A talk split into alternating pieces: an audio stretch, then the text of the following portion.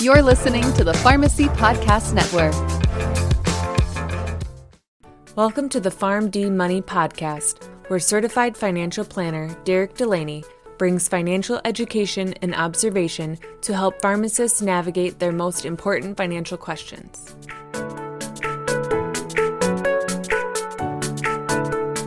Welcome in PharmD Nation to episode number 49 of the PharmD Money Podcast. I am your host, Derek Delaney. Thank you all for joining me today. When somebody is preparing to retire or those who are in retirement, there's a lot of things that are going on from a financial aspect that most people probably are not aware of until it's too late. And one of the most common situations people run into where this becomes a reality for them is in the world of tax. So, taxation is complicated, and I think that is putting it lightly. And I don't think there's any way for any single person, unless you specialize in actually being in the field, to understand all the ways taxation can affect your money depending on where you have it and how you use it. And that could really lead to a lot of problems for those who are not experts because people live in real life and they do things with their money in real life. And without a really great understanding of how those actions can translate into taxable events, it's really difficult to figure out if what you're doing right now is in your best interest from a tax planning standpoint. And even if you don't know, you're going to figure out if it is. And by the time that happens, it might be too late and you might be left holding the tax bag for actions you took earlier in the year that you didn't know had unintended consequences that negatively affect how much tax you owe that year. And that is why in this podcast, we're going to talk about hidden tax bombs people may encounter in retirement. And I know there are a lot of tax traps and there are a lot of tax strategies that people can use. And we're not going to get in too much depth with a lot of those. Instead, in this podcast episode, I want to concentrate more on the five tax bombs, the five tax areas that I think people encounter unintentionally that end out costing them more in tax than they would have hoped earlier in the year. So, to start out, the number one, or I shouldn't say number one, but a big tax bomb people aren't aware of that end up biting them in the butt as they get into retirement and as they start pulling money from their retirement account and start spending more, specifically early on in retirement, is the IRMAA tax bomb. So IRMAA stands for the Income Related Monthly Adjustment Amount. And this essentially is a way for Medicare to collect more in Part B and Part D premiums from those people who earn more two years ago. So the IRMAA tax brackets or income brackets basically show you that if you exceed a specific income threshold, you will owe more in your monthly premiums for that year.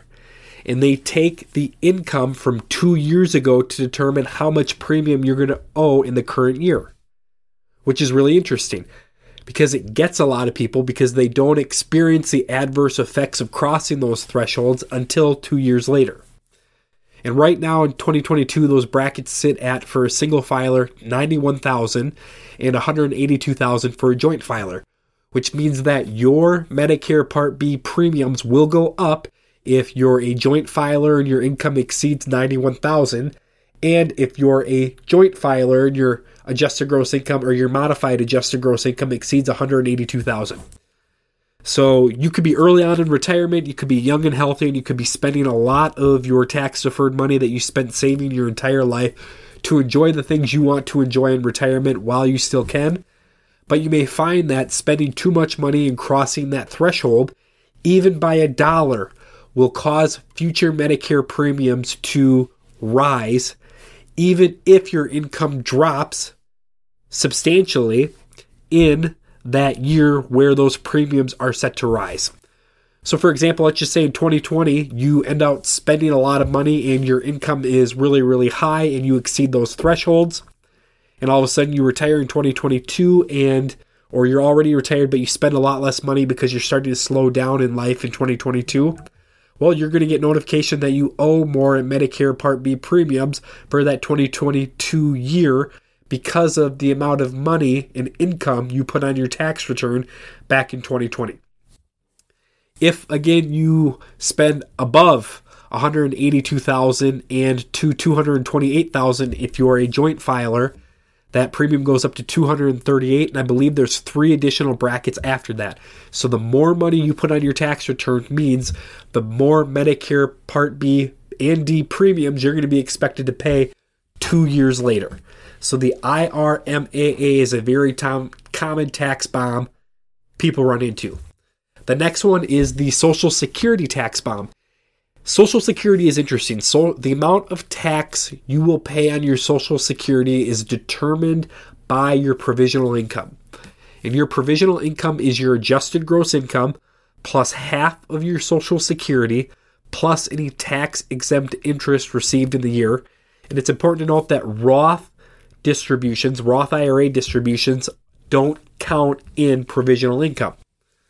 So let's just say that you have a low provisional income, whether you're a single uh, filer or a joint filer. If it's low enough, 50% of your Social Security will get taxed at whatever ordinary income tax rate you find yourself in that year. So if you make $40,000 or if you make $20,000 from Social Security, chances are only 10,000 of that might get taxed at whatever tax rate you find yourself in in that year. So if you're in the 12% bracket, only 10,000 gets taxed at that 12%, and the other 10,000 is given to you essentially tax free. But once you cross a specific threshold, again, depending on if you're a married filer or single filer, that 50% of your social security that gets taxed goes up to 85%. So in reality, you could put on, uh, you know, 100, 150, 200 more dollars of additional income on your tax return in a given year and that and could end up causing more than 35% or up to 35% more of your social security to be taxed at whatever rate you fall into. And that's why it's a tax bomb because a little bit of additional income could cause a lot more taxation on your social security that otherwise wouldn't have happened. The next big tax bomb is the the alignment of the capital gains and ordinary income tax brackets.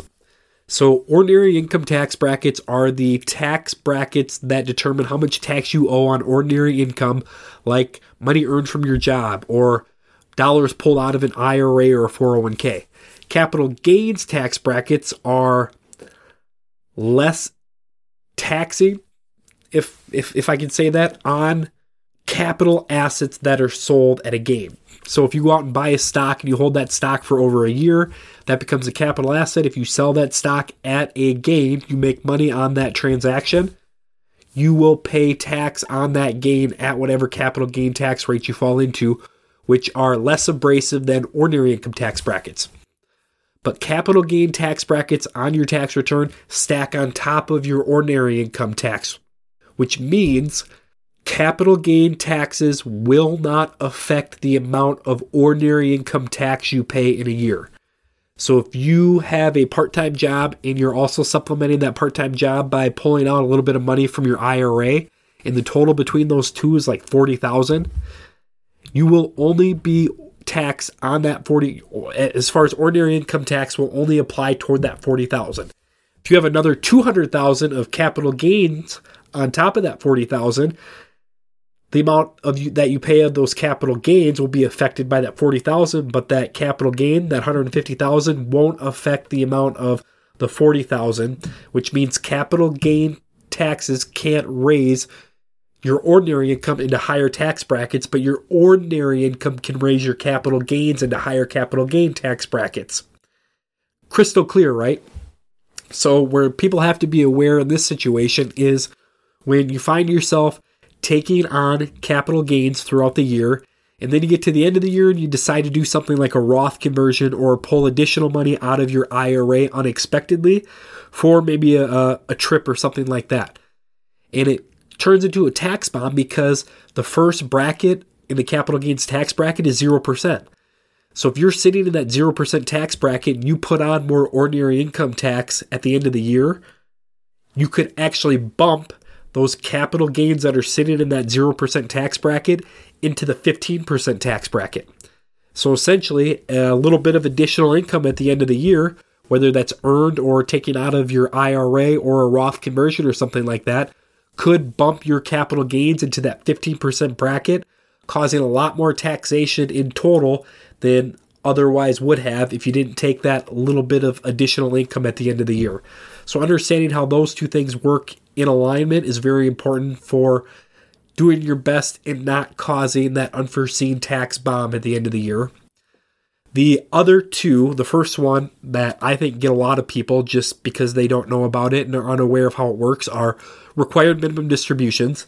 So, in the year you turn 72, the IRS goes, hey, you have to start taking money out of your IRAs or your 401k if you're not still working. We're not going to let that money sit in those accounts and continue to grow tax deferred. Once you get to age 72, we're going to force you to start taking that money out. And in reality, a lot of people, specifically those that retire early once they get to 72, are probably pretty content and comfortable with the amount of money that they're taking out of their IRAs. And some of those people could have strong additional income sources where they don't need to take money out of their IRAs or 401ks. So, any additional money taken out of those buckets of cash would end up causing more taxation than they would like, especially considering that they don't need the money anyway. But it doesn't matter if you need the money or not, the IRS is going to force you to take your money out of that IRA and 401k, whether you like it or not, once you get to age, once you get to the year you turn 72. And this becomes even a bigger problem for um, a surviving spouse. Let's just say that um, a couple is married, the, the husband passes away, the surviving spouse takes over their deferred assets, IRAs, 401ks, and that next year now they will be a single filer. And once they reach RMD age, they will be forced to take out in total what both of their assets were. When I talk about assets, I'm talking about IRAs and 401ks. And the big issue is they will be a single filer, which means their ordinary income tax rates will be condensed, which means they'll owe more tax on the money they're required to take out. And the way RMDs work is the older you get, the more they expect you to take out because their hope is that by the time you pass away, you will have taken the last dollar out of any of those deferred accounts. So RMDs can be a big tax bomb for a lot of people. And finally, I think another big tax bomb is just deferred accounts in general.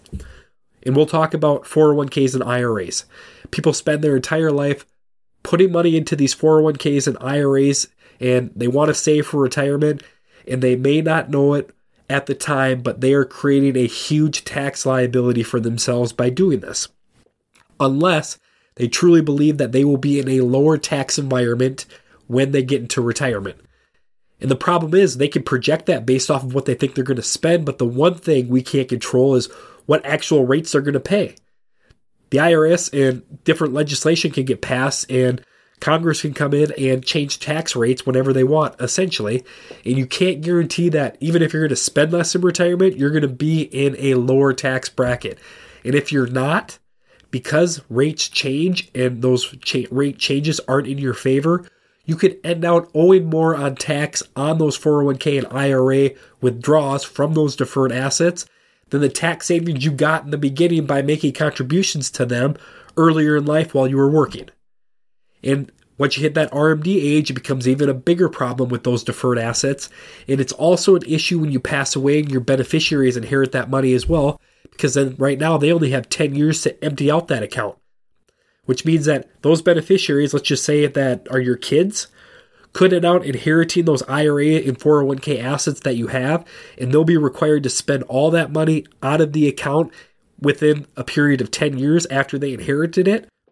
And by the time they inherited it, they're probably in their peak earning years, which means that they will be taxed at a higher tax bracket than what you would have been, which means a large portion of your entire nest egg and your legacy may end up going to the IRS in taxes, and that's not something I know anybody has ever hoped for. So just know that when you get into retirement, you're working toward retirement, whether that's early retirement or later life retirement. Be aware of these hidden tax bombs because if you experience any one of these, they could be a huge headache and a huge problem to you further down the road. Specifically, when you're in retirement and your budget is probably a lot more constrained. If you're looking for more information about the podcast, myself, or PharmDFP, feel, feel free to visit the firm's website at pharmdfp.com. Also, feel free to check out and subscribe to the YouTube channel, PharmD Financial Planning, for more great insight. Email podcast at pharmdfp.com with questions, topics, or ideas you'd like to hear more about. Finally, until next time, PharmD Nation, be well. The PharmD Money podcast is not intended to be tax, legal, or investment advice. All opinions expressed on the show are for informational purposes only and should not be relied upon for tax, legal, or investment advice.